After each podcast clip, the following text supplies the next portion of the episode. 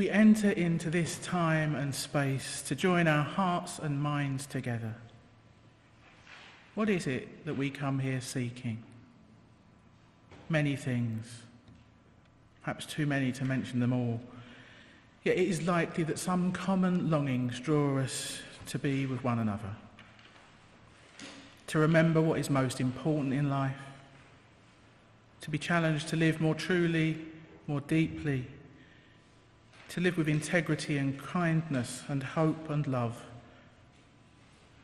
to feel the company of those who seek a common path, to be renewed in our faith in the promise of this life, to be strengthened, and to find the courage to do what we must do day after day, world without end.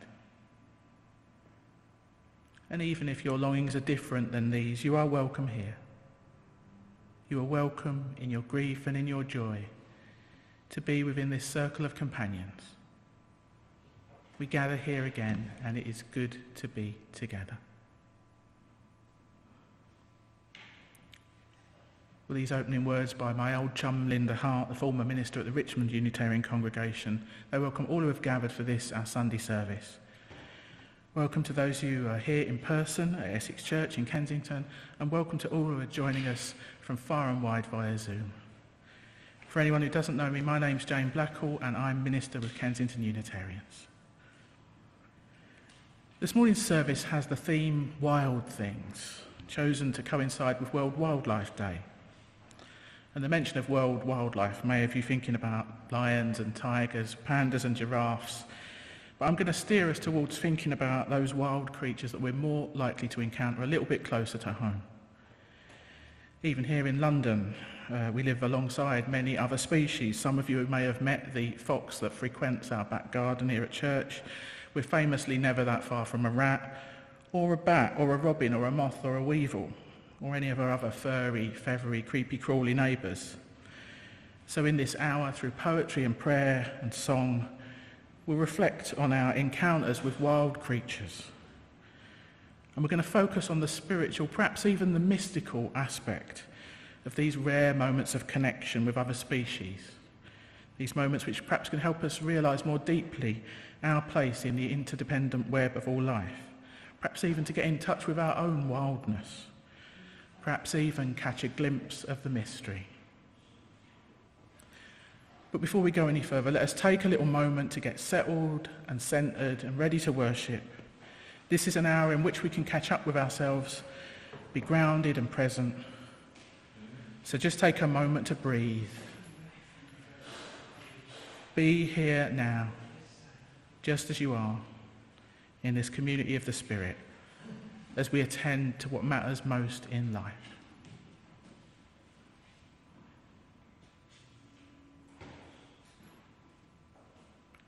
And I'm going to light our chalice flame now, as we do each time we gather.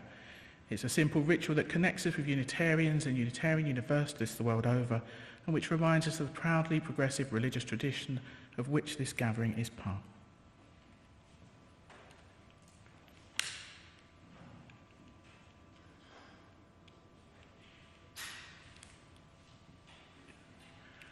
We light this chalice for the web of life which sustains us, for the sacred circle of life in which we have our being, for the earth, the sky, above and below, for this precious planet we share, and for the mystery which encompasses. Time for us to sing. Our first hymn this morning is number 147 in your purple books if you're in the church Spirit of Earth root, stone, and tree. It's a lovely earth centered hymn, and it seems far too long since we last sang it. We don't have Benji to help us with the singing today, so let's do our best and sing up as you can. For those joining via Zoom, the words will be up on your screen as usual. Feel free to stand or sit as you prefer. Hymn number 147.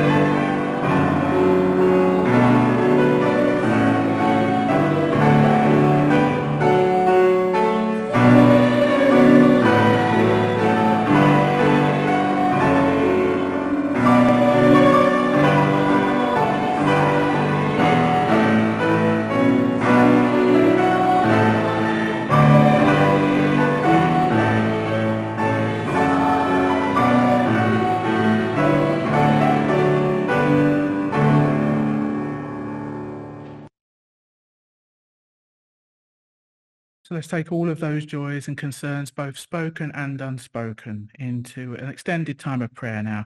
This is based on some words by Laura, Laura Horton Ludwig.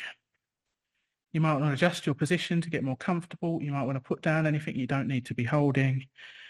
You might want to close your eyes. Perhaps there's some position that helps you to feel more prayerful.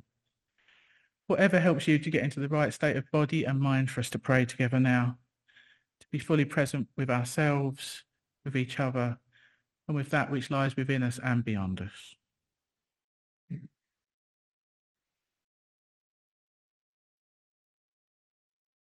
Spirit of life, God of all love, in whom we live and move and have our being. We turn our full attention to you, the light within and without, as we tune into the depths of this life and the greater wisdom to which and through which we are all intimately connected. Be with us now as we allow ourselves to drop into the silence and the stillness at the center of our being.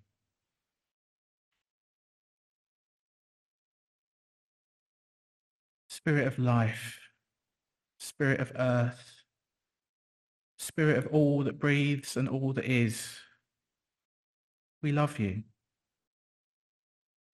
We love this planet, our one and only home, and its people and all its diverse beings.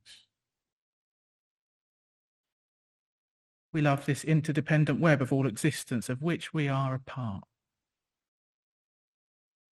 We love it all and we want it to be blessed and well and healthy. But we are human and as a people, our hearts are still small. So often our love and our sincere desire for the well-being of all is not yet enough to restrain our collective desire for more for ourselves, more money, more things, more power and control. So often we act in the service of that desire for more in ways that harm our fellow humans and the countless beings with whom we share this earth, despite our best intentions. So often, even when we would do otherwise, we feel powerless in the face of it all. The world's problems are so big. We might feel despondent. At this stage in history, what can we do what can one person or one small group really do to change things for the better? But just for today, let our prayer be one for hope and for commitment to stay in the struggle,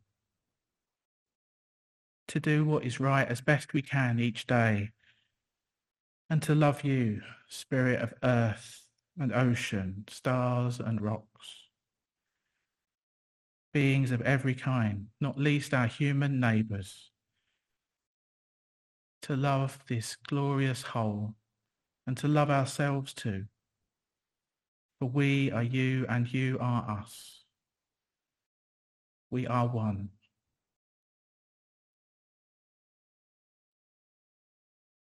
And in a few quiet, moments now, let us look back over the week to take stock of it all all those cares and concerns of our own everyday lives. And those concentric circles of concern that ripple ever outwards till they enfold the entire world and all those lives which touch our own. Let's take a few moments to sit quietly in prayer with whatever weighs heavy on our hearts this day.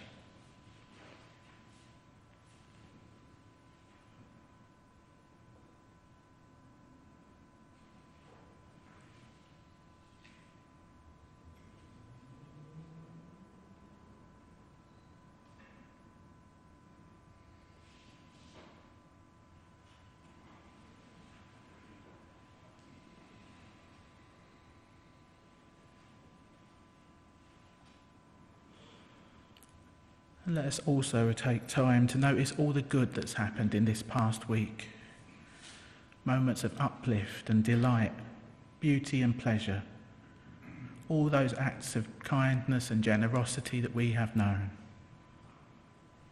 the hopes and dreams and possibilities that are still bubbling up and reminding us that we are alive. There's lots to be grateful for. So let's take a little while longer to sit quietly in prayer and give thanks.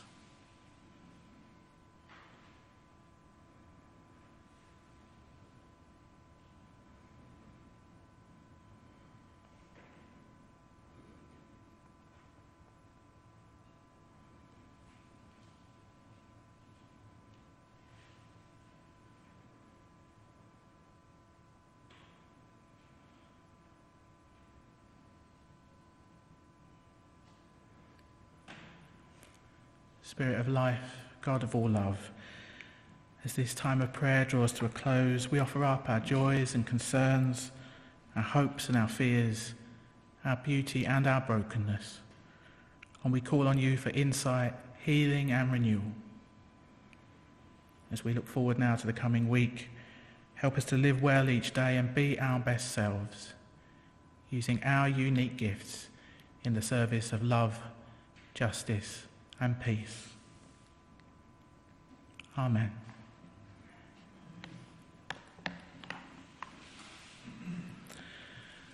Time to sing again. Our second hymn today is number 212 in the Purple Book, Where My Free Spirit Onward Leads. Uh, it contains the very on topic line My family is not confined to mother, mate, and child, but it includes all creatures, be they tame or be they wild.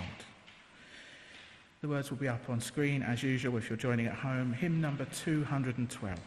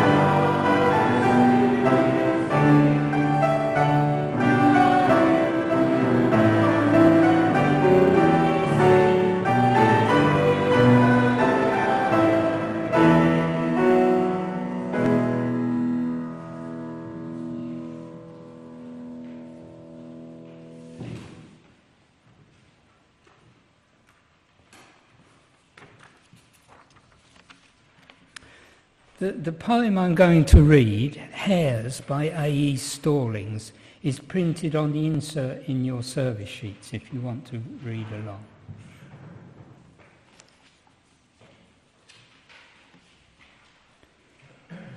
In 13 years of walking the mountain path, hares have been scarce. I've done the maths. In all this time, I've seen maybe four or five. Droppings I've seen that prove they're here at the crossroads at the turn. I picture one dished ear swivelling left, then right, as for a satellite, while the buck sits and lifts his stone axe head, one of his sparring mitts tentatively folding towards his angular chest, alert, at rest. Partridges or chukars I often run across. They take off in a ruckus Greeks liken to flatulence, like rapidly deflating balloons. If ambulating, a matron and her brood bustle down the hill. Ignoring the rude interloper, they will pretend to putter till spluttering a flutter. I'm not left agog by them. But for the hare, almost as big as a dog, there's no way to prepare for the huge unlikelihood. By the time I've understood, something drastic has happened. It bounds into the bushy mastic pursued by ghost hounds. The light's about to fail when it turns tail and the two black tips of its ears bob away. To see one is to eclipse the rest of the day. Hares are not born blind, they are a watchful kind. I am seen, I bet, more often than I see. Right now, a leveret might be eyeing me wound up with alarm to start forth from its grassy form, and add to the slim count of hares I've seen on the mountain. The amount might double in 13 more years. Who can say? This one leaps away.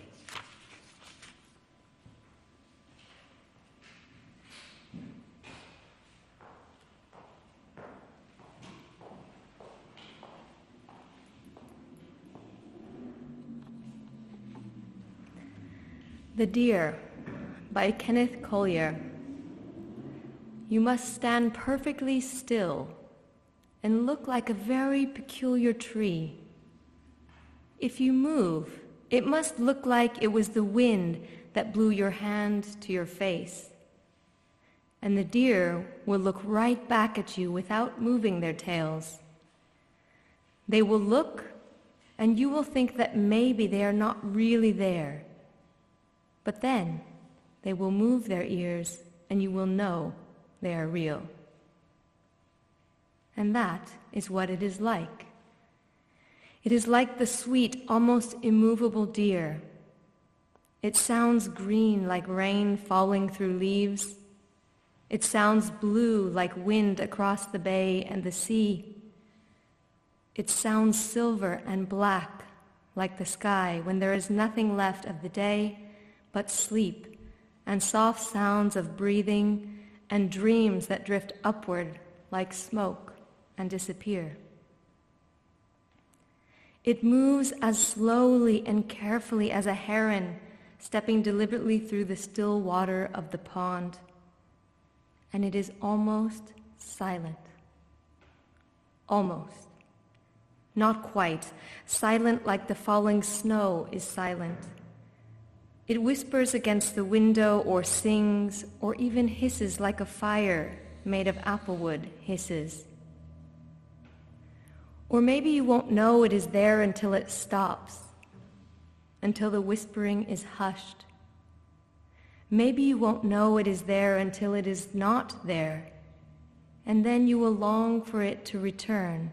Oh, you will long for it like the dry grass longs for the rain and all you can do is be still and wait. But do not worry and do not hurry, for the clouds will gather eventually and the rain will fall with a rattle into the grass. The whisper will return like the deer that moved its ear, and you will sigh a long, sweet sigh and know that it is there. The throaty sound of knowledge, the sudden splash of understanding washes over you like a waterfall, like starlight, like a dream that makes the day come alive. And you will know it in the little daily things the smell of coffee, the touch of hands, the sound of light falling on grass, the taste of air after rain. You will know it and never forget. But maybe you ask, what is this thing? What is it that moves silently as snow? And what shall I answer? It is nothing but the deer.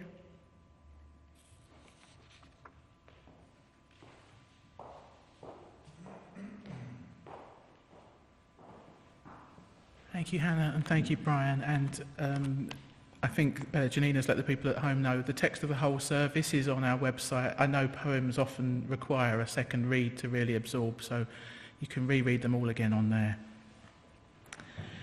So we're moving into a time of meditation now. I'm going to share one more short poem, this one by Jane Hirshfield, to take us into the time of shared stillness and silence. The poem is titled Three Foxes by the Edge of the Field at Twilight. And it's another one which perhaps hints at the mystical aspect of encounters with wildness. This will take us into three minutes of silence, and maybe during this time of silence, you might call to mind your own encounters with wild creatures. The silence will end with a bell, and then we'll hear some more music for meditation. So, again, let's do what we need to do to get comfortable. You might want to put down anything you don't need to be holding. You might want to put your feet flat on the floor to ground and steady yourself. The words are just an offering. You can use this time to meditate in your own way. Three Foxes at the Edge of the Field at Twilight by Jane Hirshfield. One ran, her nose to the ground, a rusty shadow, neither hunting nor playing. One stood, sat, lay down, stood again. One never moved except to turn her head a little as we walked. Finally, we drew too close and they vanished. The woods took them back as if they had never been. I wish I had thought to put my face to the grass. But we kept walking, speaking as strangers do when becoming friends. There is more and more I tell no one, strangers nor loves. This slips into the heart without hurry, as if it had never been and yet among the trees something has changed. Something looks back from the trees and knows me for who I am.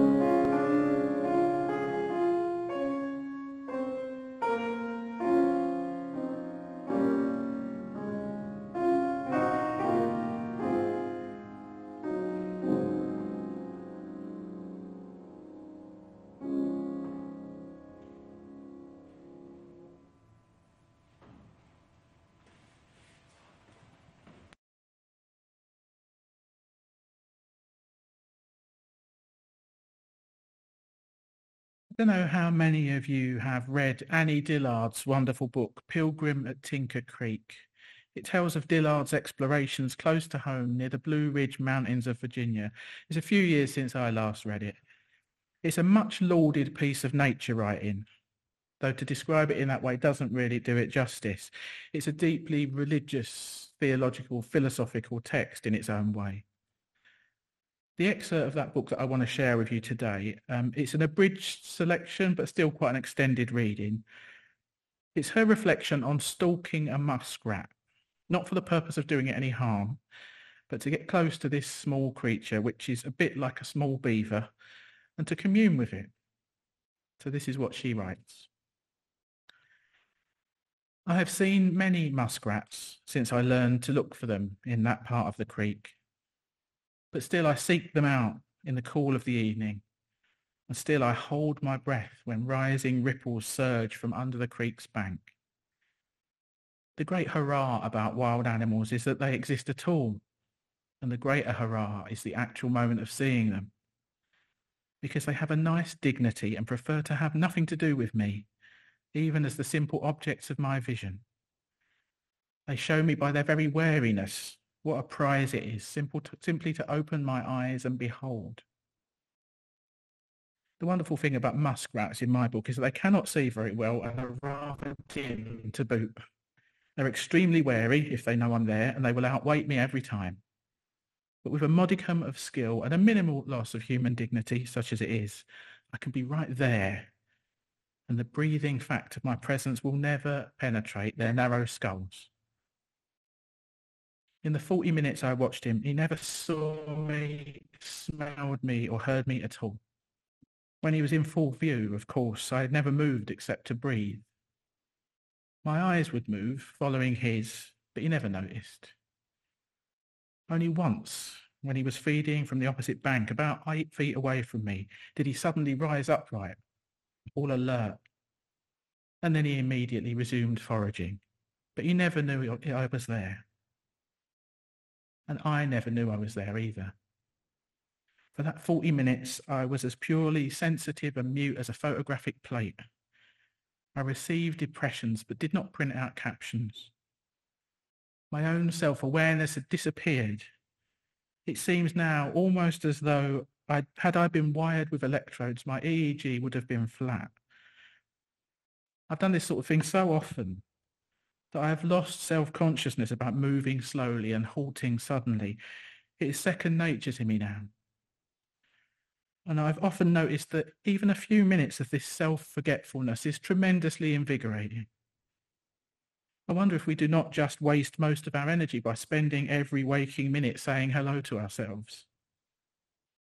Martin Buber quotes an old Hasid master who said, when you walk across the fields with your mind pure and holy, then from all stones and all growing things and all animals, the sparks of the soul come out and cling to you and then they are purified and become a holy fire in you. This is one way of describing the energy that comes.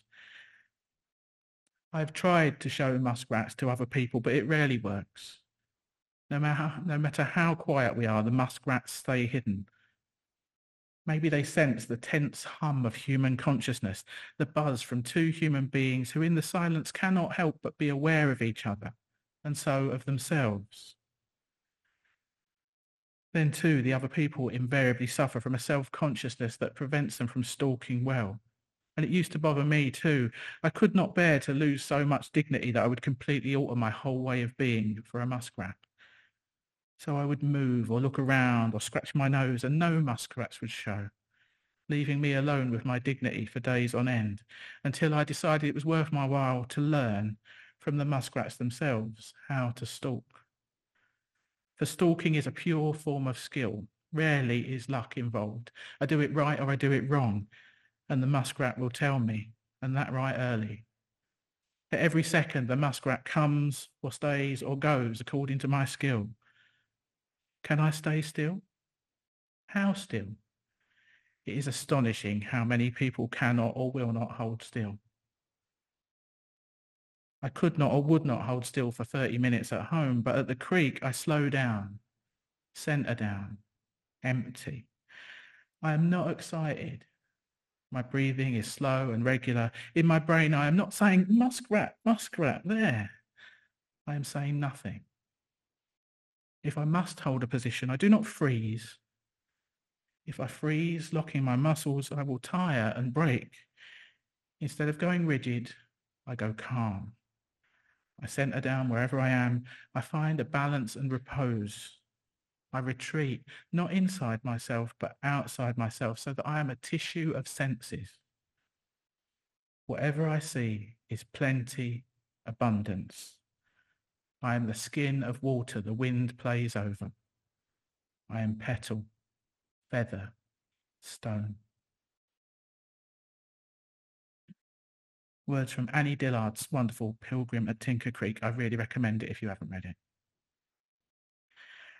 So I wonder, as you've heard all of today's readings of the encounters with the hare, the deer, the foxes, and now the muskrat, I wonder if any wild encounters of your own have come to mind. I've been lucky enough as a part-time bird watcher to experience many magic moments with wild creatures over the years. I recall quite some years ago now the excitement of discovering a hedgehog in my back garden. In fact, I remember hearing it before seeing it. The little snuffling noise in the dark caught my attention first of all. I remember feeding the birds in Kensington Gardens, um, having robins and tits land on my outstretched hand, even a coal tit once, and they're notoriously shy. I have the sense memory of the little talons pressing down as they landed on my fingertips.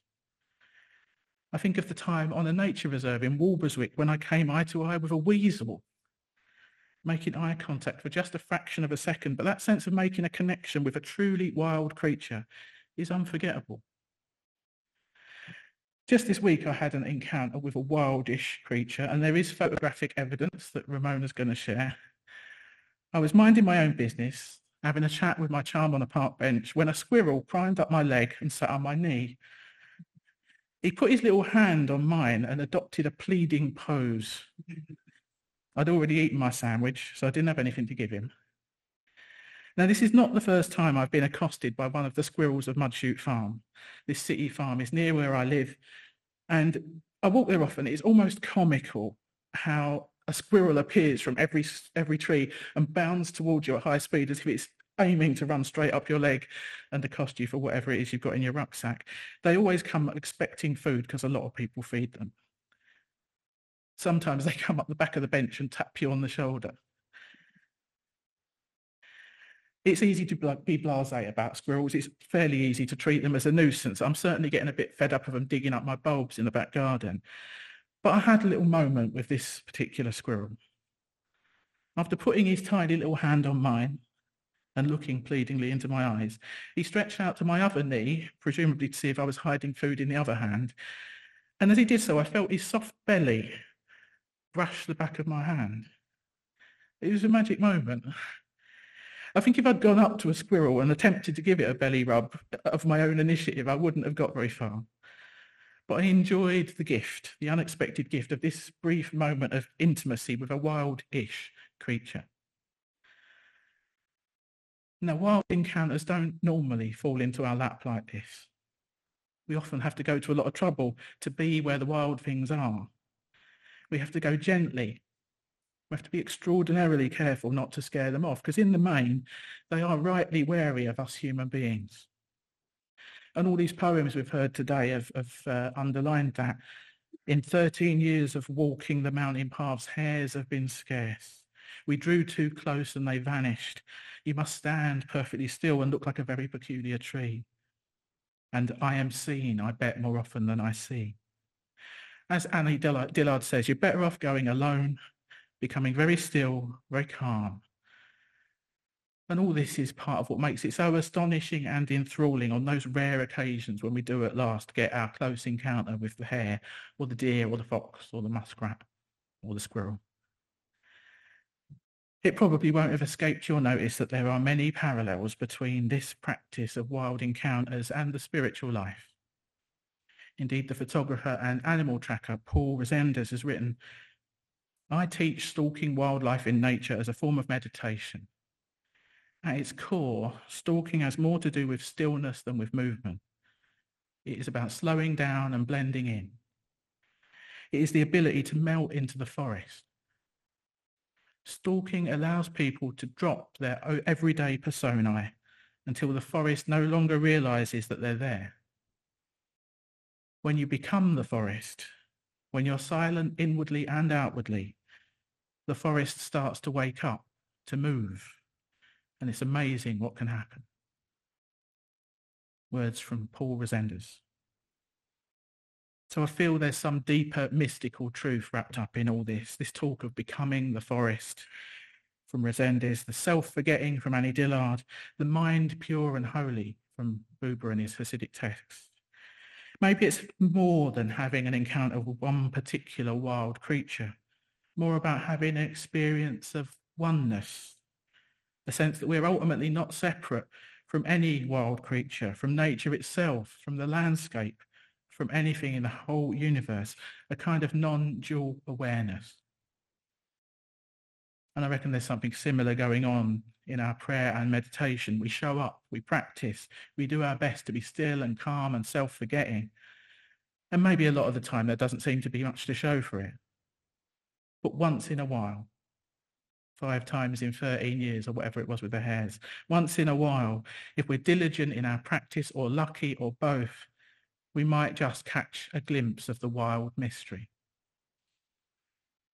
So as we draw to a close, I want to offer just one more short poem which speaks of exactly this. Some of you will probably have heard me share this before. It's an old favourite by Anne Lewin, Watching for the Kingfisher. Prayer is like watching for the kingfisher. All you can do is be there where he is likely to appear and wait. Often nothing much happens. There is space, silence and expectancy. No visible signs, only the knowledge that he's been there and may come again. Seeing or not seeing cease to matter. You've been prepared. But when you've almost stopped expecting it, a flash of brightness gives encouragement. Might be so, for the greater good of all. Amen. One last hymn. Our final hymn today is number 216 in your purple books, Wide Green World. It speaks of our place in the interdependent web of all life. Hymn number 216.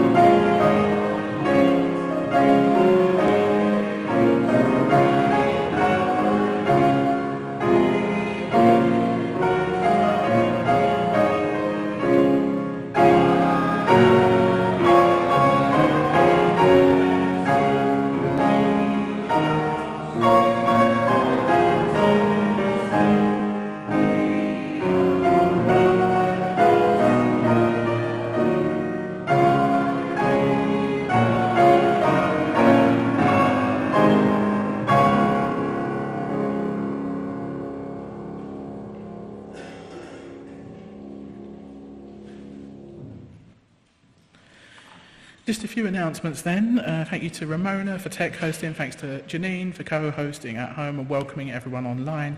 Thanks to Brian and Hannah for reading. Thanks to Holly and George for our lovely music today. Uh, thanks to Liz and Juliet for coffee and greeting in some order. For those of you who are here in person, please do stay behind for a chat. We've got homemade coffee and walnut cake on offer, served in the hall next door. If you're joining on Zoom, please do hang around for a chat with Janine. This afternoon, we've got our in-person mini retreat on the stories of our lives. As I mentioned, that's from 1 till 4. Uh, it's not too late to sign up for that if you still want to join us. I've got enough materials for a few more people. Pop out and get some lunch and make sure you're back here by 1.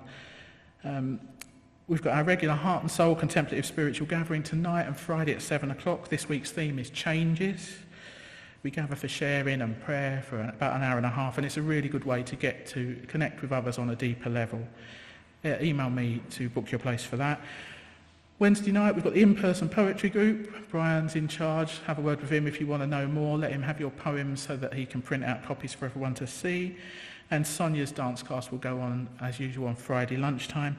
If you want to join our Better World Book Club, uh, that takes place online. Anyone's welcome to join. The next one will be on Sunday, the 24th of March at half past seven, when we'll be talking about Laziness Does Not Exist by Devon Price. I think I've got one church copy left if someone wants to borrow it. And a date for your diaries. We're going to celebrate the 250th anniversary of this congregation on Sunday, the 14th of April. Uh, me and Sarah will be co-leading a special service that day, and there'll be a congregational bring and share lunch after. Uh, save the date and look out for Liz with a clipboard at some point so that you can sign up with her about what food you're going to bring along for the bring and share lunch afterwards. Next Sunday at 11, our good friend Michael Allurd, minister with Golders Green Unitarians, will be leading the service on the theme, Let Justice Roll Down Like Waters. So come and support him if you can. And that will be followed by an in-person Sunday conversation exploring the service theme. Um, we have got the message that a number of our online regulars are interested in joining in with those uh, Sunday conversations, so we're going to work on making those hybrid, but in reality it'll probably be sometime after the 250th anniversary because we need to get our tech in order. All these activities are listed on the back of your order of service. All the details are in our Friday email, so if you haven't yet signed up for the mailing list, do get on that. The congregation very much has a life beyond Sunday mornings, so we encourage you to keep in touch, look out for each other, and do what you can to nurture supportive connections. I think that's everything. Just time for our closing words and closing music. In our lives, may we know the holy meaning, the mystery, that can break through in any moment. May we live at peace with our world and all its wild creatures, including ourselves, as we seek justice, liberation, and the common good of all with whom we share this earth. And may love and truth guide us through all the days of our lives. Amen.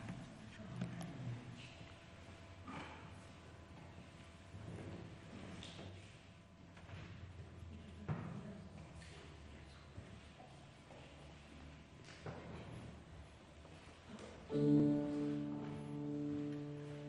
Uh...